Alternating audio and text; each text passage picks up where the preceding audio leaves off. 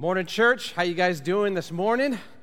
And uh, we're looking forward to having a great time in God's Word. If you have your Bibles, open them up to Matthew chapter 4. That's where we're going to be this morning. And uh, I'm one of the pastors here. I'm Dominic, one of the pastors here, filling in for our lead pastor, Pastor Adam Zamora. And uh, looking forward to having him back next Sunday, starting off a brand new sermon series, Forged in Fire, the trailer that you guys just saw. Uh, we won't be starting that this week today, but we'll be starting that next uh, Sunday. We're really looking forward to it. I've been looking forward to that sermon series for a long time now, and so it's going to be a good one. Make sure you're here uh, next week. Uh, but uh, so if you're expecting Pastor Adam here this morning, I apologize. Uh, you guys are stuck with me.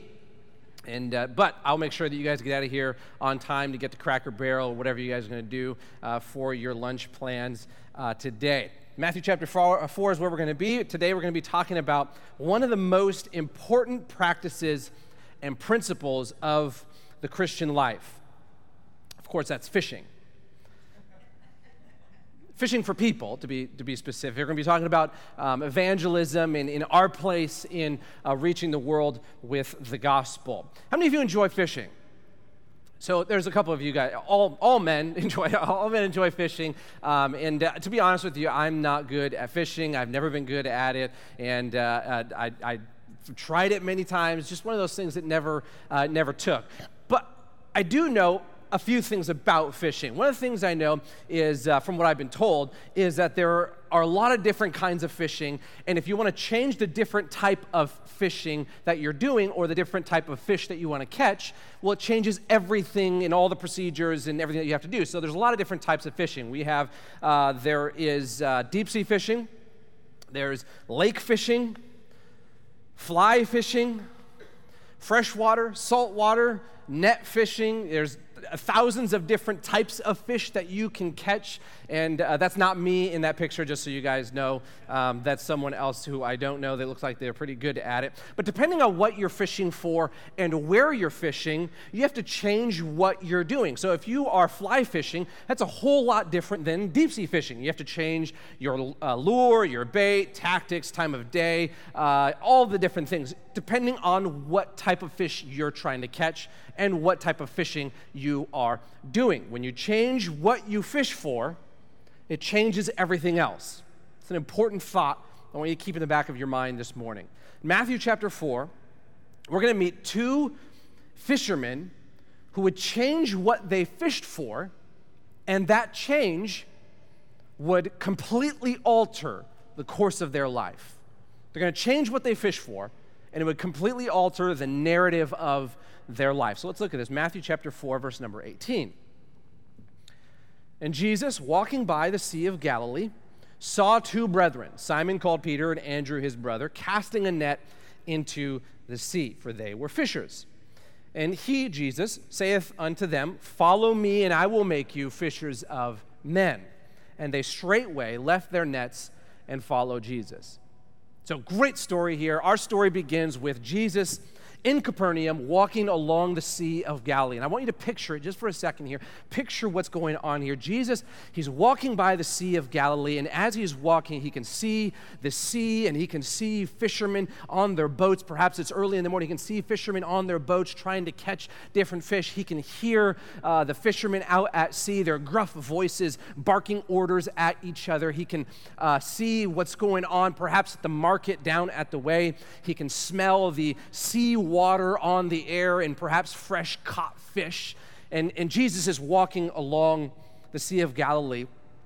And, and this is a big deal because he's just about to call his first two disciples. And he only, call, he only called 12. This is going to be the first two disciples that he calls. This is essentially at the beginning of Jesus' ministry. And so this is, this is a big moment. So Jesus, he he's walking along the Sea of Galilee and all that he can see the seagulls, he can hear the seagulls, and, and all of these things, and, and he sees Peter and Andrew off the shore. And you can read the other gospels. This is actually a bigger story. It's condensed here in Matthew chapter 4. If you want some more details, look at Matthew, Mark, Luke, and John, the other gospels. They're, they're in all of them. But Jesus is along the Sea of Galilee, and he, he sees Peter and Andrew, and he's about to call them. And you would think the first two disciples that Jesus is going to call, two out of 12, just 12, you would think that Jesus would, would go up to Peter and Andrew and give some big, eloquent speech, right? This is the first two disciples he's about to call. Peter, we know Peter, he would go on to preach Pentecost. So he's, he's an important figure among the 12 disciples. You would think that when Jesus is about to call his first two disciples, he would make some big speech, some really long uh, message, some eloquent, formal speech to the disciples, these first two disciples. That's not what he does. He calls his first two disciples with a simple phrase, right? He says to them, Follow me and I will make you fishers of men. Again, this is kind of anticlimactic, right? That you would expect Jesus God in the flesh, calling the 12 disciples, the first two out of the 12, you would think he's gonna, he's gonna, he's gonna stop everything. He's gonna say, Oh, everybody quiet. I'm about to preach a message for the next hour, two hours. And you'd think he'd have these real formal introductions between Peter and Andrew, maybe hand out some liability waivers, insurance policy. Look, this is gonna happen over the next three and a half years. Stuff is gonna go down. You guys wanna be prepared for that before you sign on the dotted line. You would think that Jesus would do, he doesn't do any of that. Matthew 4 19, he says, Follow me. So, why does Jesus call his first two disciples essentially with just two words? Here's why. Because those two words, just, just those two words in themselves, have the power to completely change a person's life. Follow me. Just take those two words, follow me.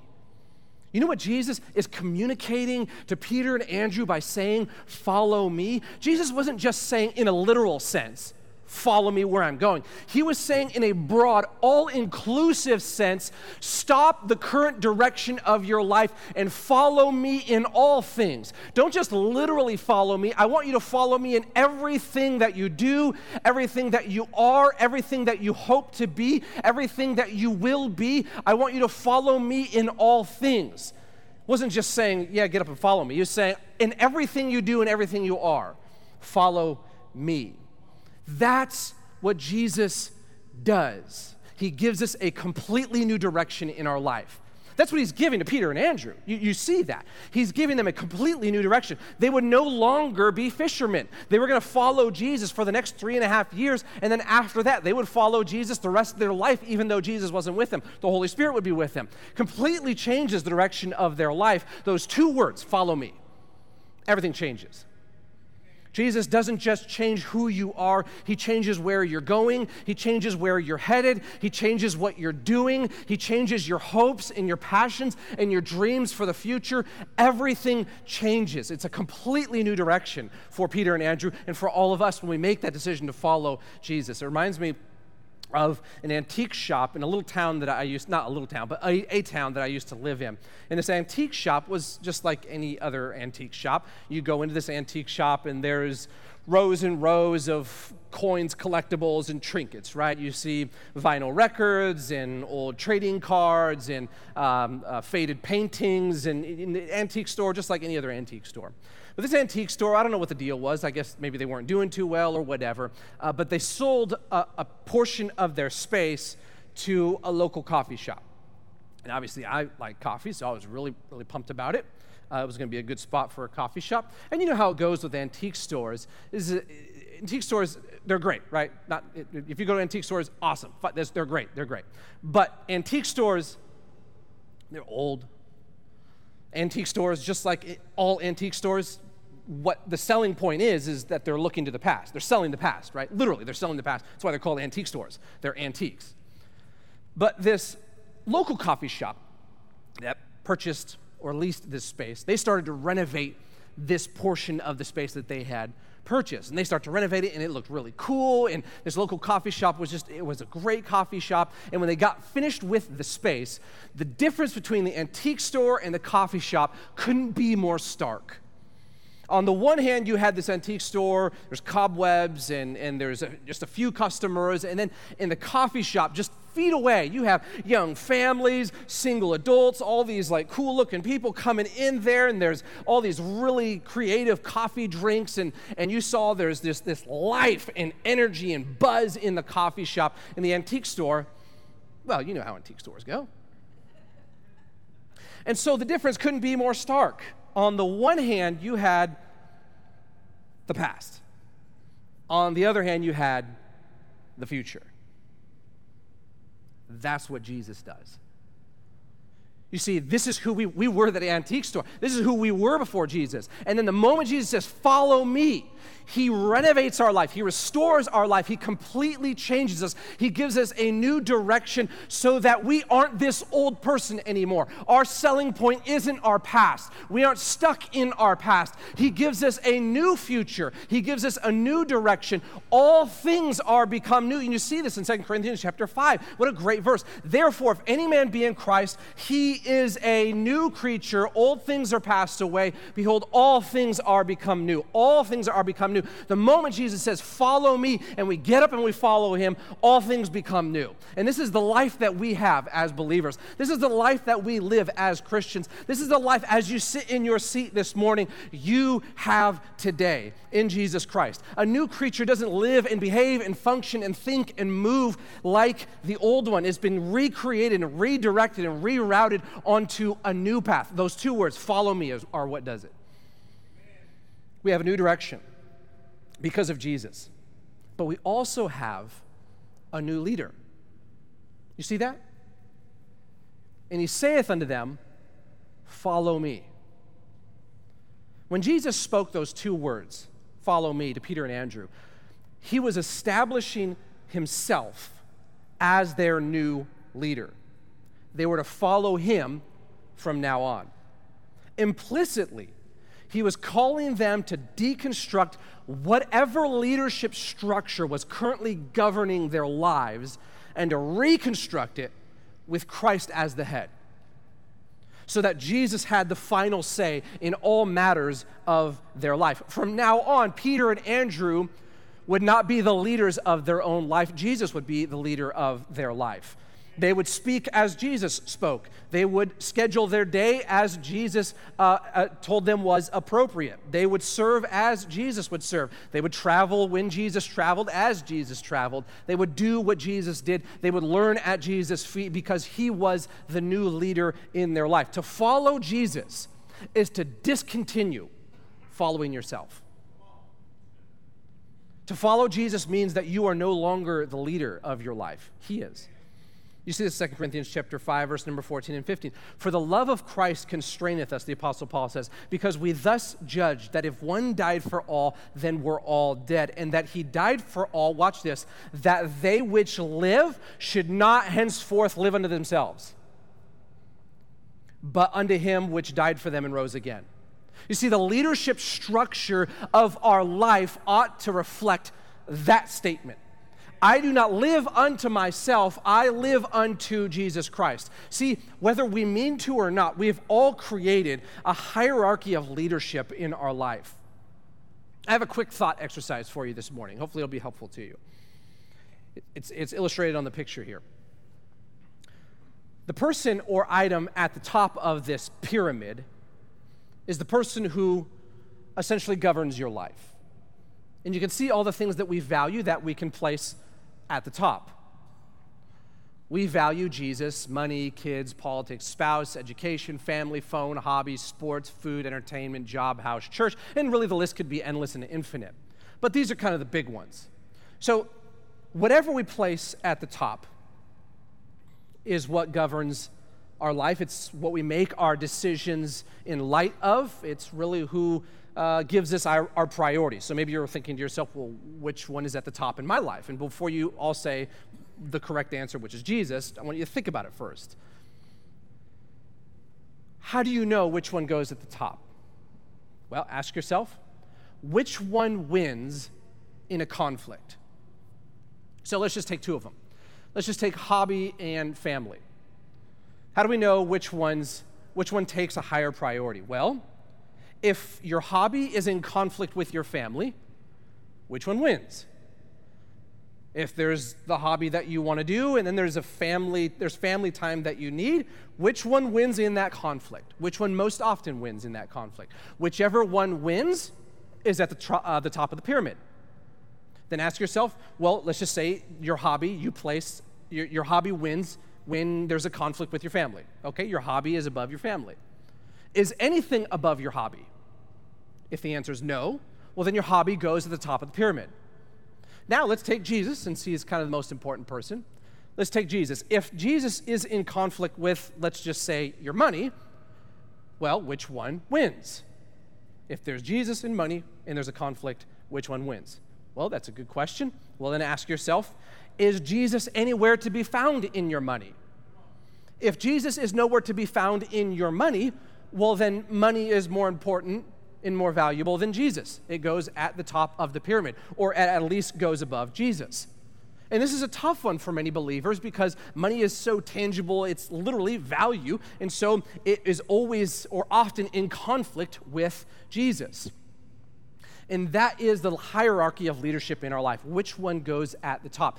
Jesus was saying to Peter and Andrew, I want to be at the top. Everything else comes below that.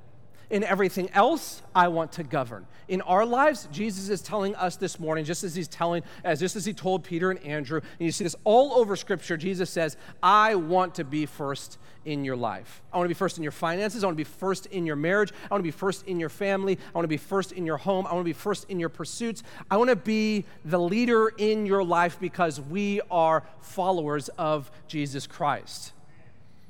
So, is he?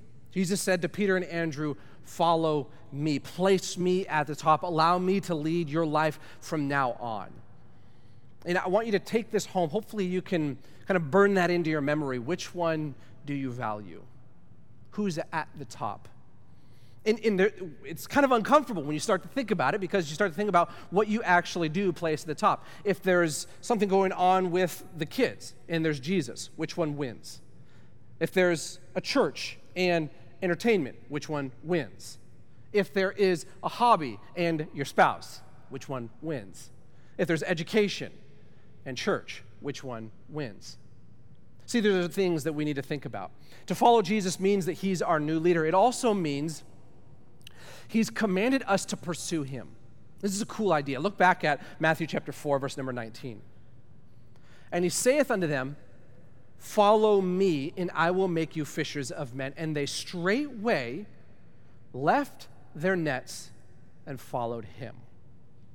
So, if Peter and Andrew truly wanted to follow Jesus, if they were serious about Jesus becoming their new leader, there was only one way to respond to Jesus' call to follow him. There's only one way they could respond is to get up out of their boat and follow Jesus. They couldn't follow Jesus and stay in the boat. They couldn't be a follower of Jesus and stay put. They had to pursue Jesus. They straightway left their nets and followed Jesus. They got up and pursued. To follow someone means that you are pursuing them, and Peter and Andrew would follow Jesus all throughout Israel. For the next three and a half years, wherever Jesus went, they would follow Jesus. You know, it's estimated that when Jesus was on earth, he traveled 3,000 miles, over 3,000 miles. Most of that probably on foot. To put that into perspective, because we think 3,000 miles, that's just a big number. To put that into perspective, that would be like us traveling on foot from uh, San Diego, California, La Jolla, all the way to Boston, Massachusetts, on foot, watch this, on dirt roads. That's what these disciples were doing. When Jesus says, Follow me, that's what he's telling them. I want you to follow me, and that's where they're going to travel. If we're going to follow Jesus in this life, it's going to require that we continue to move forward and pursue Him. We can't stay where we are. Thank God for where He's brought you. But what does He have for you next? Thank God for the victories He's given you in the past, but what are the victories He needs to give you in the future? Thank God for where you've come from, but where do you need to go next? Thank God and be content with where you are, but what needs to happen next in your life? Thank God for the steps of faith that you've already taken, but what step do you need to take next? Thank God for what He's done in your family and in your house and in your life, but what else does He need to do in your family and your house and your life? Thank God for what He's done in the lives of your children, but what else does He need to do? Thank God for what He's done in your marriage, but what else needs to be done in your marriage? Thank God for how you've grown in your faith, but how do you need to grow still in your faith? Where do you need to go next? We need to be continually pursuing Jesus Christ. We can't follow Jesus and stay in the boat. So, what's your boat? What boat are you stuck in this morning? See, for many of us, it's the boat of comfort. That's what it would have been for the disciples. Many believers today are stuck in the boat of comfort. I'll come to church, but don't ask me to come every single week. I got stuff to do. I'll come to church, Pastor Dominic, but don't ask me to serve. I'll come to church, but don't ask me to be in a small group. I'm going to follow Jesus, but reading my Bible every day and having a relationship with God like that, that's a lot to ask. What boat do you need to step out of? We can't follow Jesus and stay in the boat. Maybe he's given you victories in the past, maybe he's given you victories just recently, but what victories need to come next?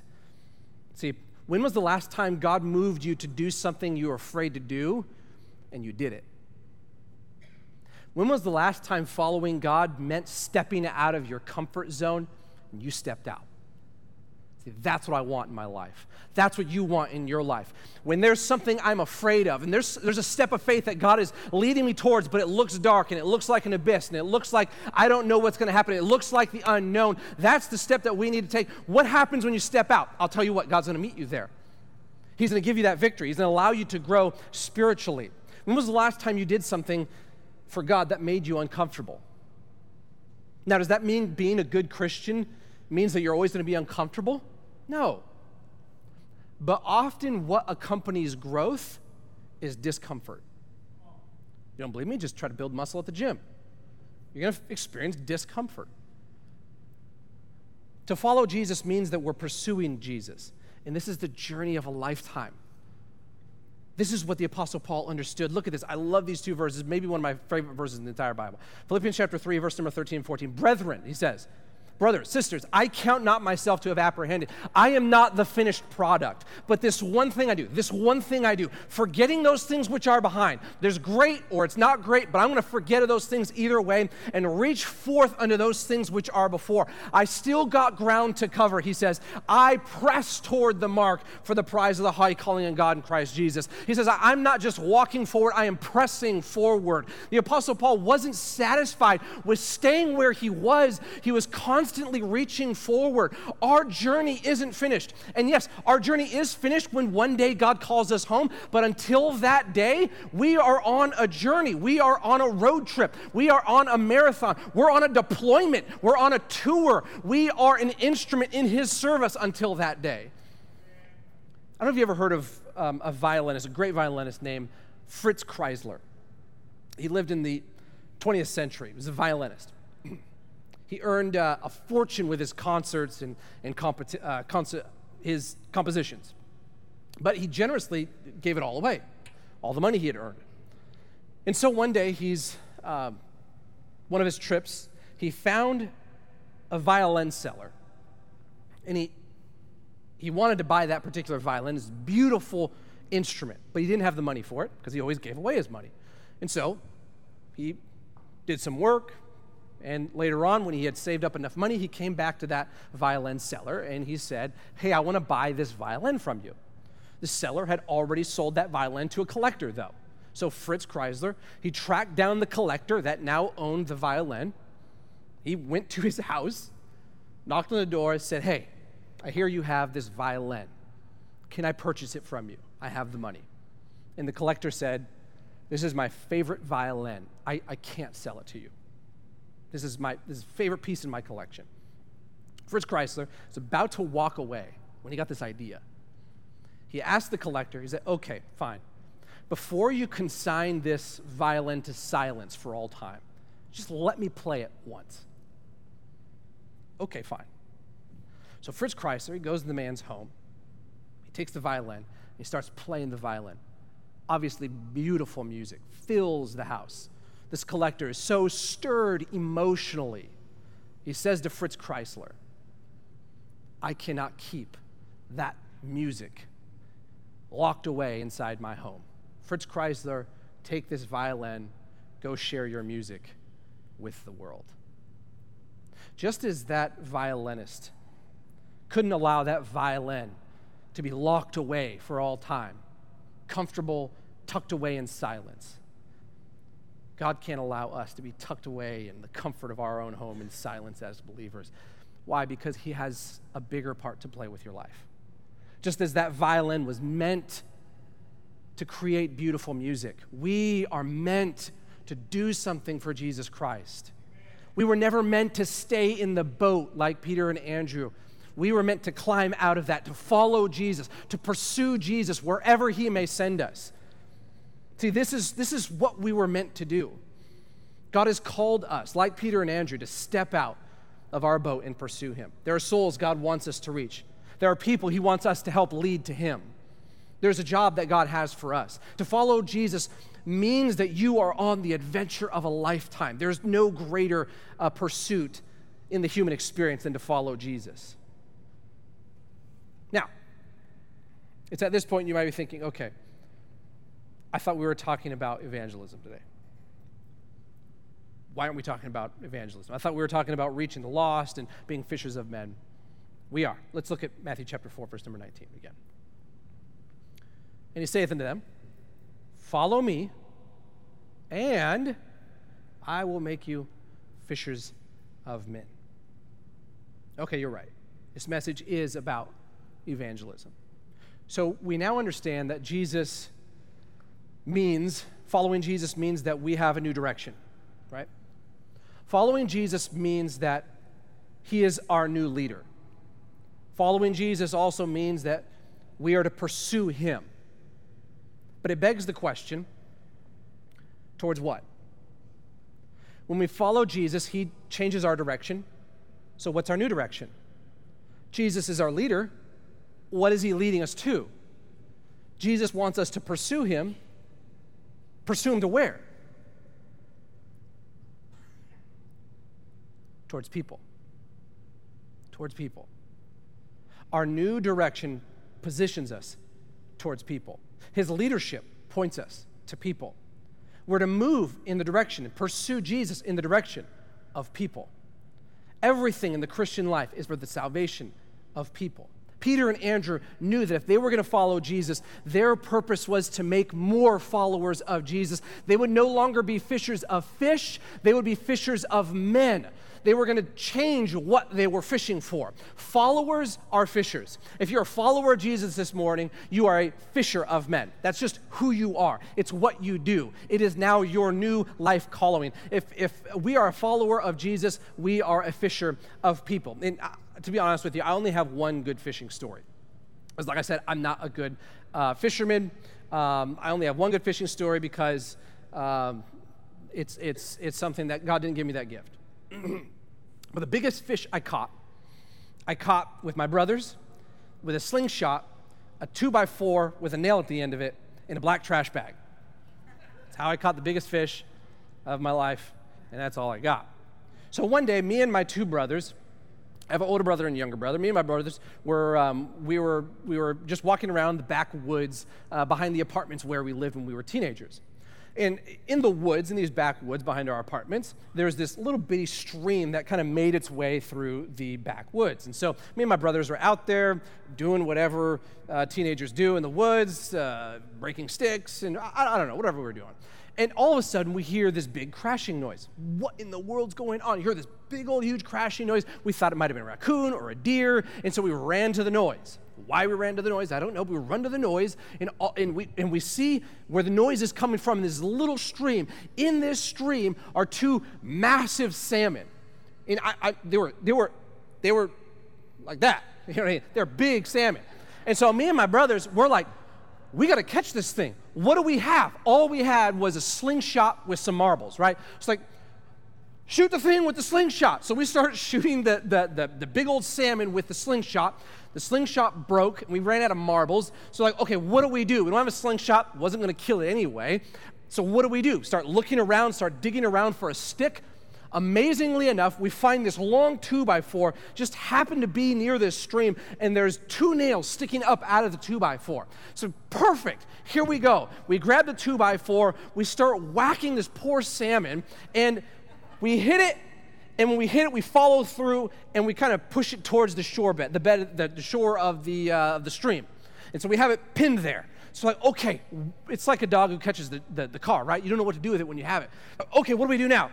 Uh, lift it up. Okay, lift it up out of the out of the uh, the stream. We have it there. what do we do now? We can't lug this thing around all the way to the apartments. Everyone's going to think we're weird. So Matthew, my little my older brother, go back to the house, get a big black trash bag, come back, and we'll and we'll deal with it. So okay, fine. We we get the the black trash bag, put it in the trash bag, lug it over our shoulders, and start hiking home with it in our apartment. Once we get it home, we're like, okay, we have it. Now what? Again, like the dog who catches the car. What do we do with it? Most obvious thing in our teenage brain, we stick it in the tub. So we get the thing, we stick it in the tub. And uh, okay, what do we do with it now? It's dead, obviously. And so we get this other bright idea. At our church, there was this guy who taxidermied. He mounted animals. It's like, oh, give him a call. Okay, we give him a call. And then he says, Yeah, we'll do it. We'll mount the thing for you. And so we uh, bring the fish, the dead fish, later on that week to church. We give it to him. Bam, we have a taxidermied fish. And I'll show you guys, just in case you think I'm exaggerating. Bam, there it is. All these years later, probably 20 years later, it's big, right? I'm proud of it to this day. That's all I got. That's the story. That's the only fish. That is literally the biggest fish I've ever caught. So, I, needless to say, fishing is not my calling in life. Maybe it's yours, it's not mine. It's not what I'm called to do. You know what we're all called to do? We're called to be fishers of men. We're all called to reach the lost. I may not be good at a lot of things. I may not be meant to do a lot of things. And I may not have a lot of gifts. You know what God has called me to do? You know what He has equipped me to do? You know what He has gifted me to do? Is to follow Jesus to people, to reach the lost. To be a follower of Jesus means that you are endeavoring to lead people to Jesus. Just as we know the purpose of being a fisherman is to catch fish, the purpose of being a Christian is to catch uh, more people, is to make more Christians. If you're a follower of Jesus, you are a fisher of men. Acts chapter 1, verse number 8. But ye shall receive power after the Holy Ghost has come upon you, and ye shall be witnesses unto me both in Jerusalem, in all Judea and Samaria, and the uttermost parts of the earth. Jesus said, You shall receive power from the Holy Ghost. To what end? To be witnesses unto me. Christ has empowered us with the Holy Spirit for the express purpose of reaching our world with the gospel. And does the Holy Spirit do many other things in our life? Yes, He does. But one of the primary purposes of the Holy Spirit is to empower us to reach our world with the gospel of Jesus Christ. He's commanded us to go, Jesus has. Look, chap- Mark chapter 16, verse number 15. And he said to them, Go ye into all the world. Go ye into all the world. Preach the gospel to every creature. And again in Matthew chapter 28, verse number 19. Go ye therefore and teach all nations, baptizing them in the name of the Father and the Son and the Holy Ghost. Maybe you're thinking, okay, okay, fine. I need to be a fisher of men, but how do I do that? Start conversations with friends. Invite a neighbor to church. Take some church invitations with you. Join your small group for open house outreach. Be a part of Saturday outreach. Pray for an opportunity to evangelize. Build a friendship with an unbeliever. You see, this season, this season at Desert Hills is a perfect opportunity to reach people. The whole purpose of our open house is to reach out to our community with the gospel. Is it going to cost a lot of money? Yes. Is it going to require us, all of us, serving somewhere? Yes. Is it going to require hundreds of us being a part of outreach? Yes. But we have been called by Jesus to reach our world with the gospel. We are not fishers of fish, we are fishers of men. Yes, the cost is great, but our calling is greater. We've been called to something bigger than just this life. We've been called to something greater. And I want to show you why this is important. I want to show you why this is important. Look one last time, just humor me one last time. Look at Matthew chapter 4, verse number 19. He says, Follow me, and I will make you fishers of men. He's completely changing the narrative of their, of their life, yes, but he's changing their pursuit from an earthly pursuit to a heavenly pursuit. They were going to catch fish. That is a earthly pursuit to catching men being fishers of men. This is a heavenly pursuit. And I love that Jesus uses a fishing metaphor because just as a fisherman is pursuing fish, we're all pursuing something as well. We're all pursuing something. This morning, we're pursuing lots of things. Most of the time, we're, we're pursuing good things.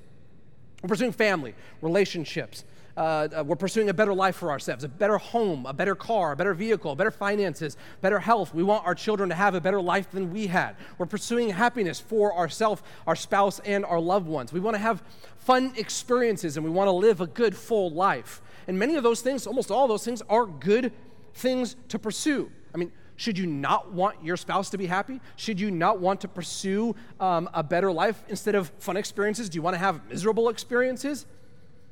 These are fine things to pursue. Here's the difference, though they're temporary things. When you pursue the salvation of a soul, hear me out here, you are pursuing the one thing, the one thing in this universe that lasts for eternity. Matthew uh, 16, verse number 26. For what is a man profited if he shall gain the whole world and lose his own soul? What shall a man give in exchange for his soul? When we follow Jesus, he fundamentally changes what we're able to pursue in this life. As followers of Jesus, we've been given the supernatural ability to uh, help make an eternal difference in people's lives. When you share the message of Jesus with others, you are affecting change on a heavenly level. As fishers of men, I live an earthly life and I make a heavenly impact. You see, everything I do as a fisher of men, I am making a heavenly impact when I'm reaching the lost. I no longer am just confined to this world and to this dirt place. I can make a heavenly impact. This is not something we have to do, but this is the greatest thing we could do in this life. Why should we be fishers of men? Why should we evangelize? Because that's what Jesus did. He was our example. God's not calling us to do something that He didn't do or that He wasn't willing to do. Long before He called us to be an evangelist of His message, He called and sent His own Son. Before He called us to go, He called His Son to go. Jesus Himself is our example. He didn't stay in the comfort of heaven.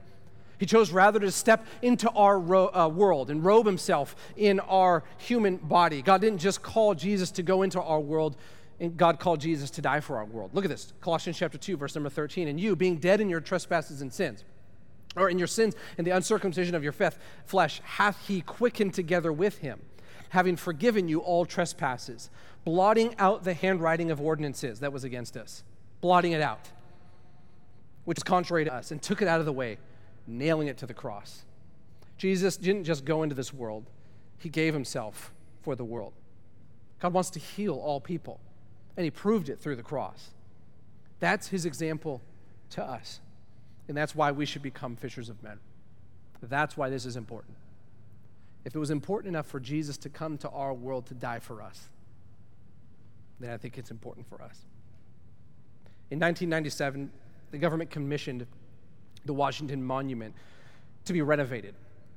And the New York Times reported that workers discovered graffiti on uh, the, on the Washington Monument that was inscribed in the 1800s onto the side of it. Only it was different graffiti than what you see today on the sides of buildings. This is what this graffiti said, again, from the 1800s. Whoever is the human instrument under God in the conversion of one soul erects a monument to his own memory, more lofty and enduring than this. See, there are many things in our life that don't matter. There are many things in our life that do matter.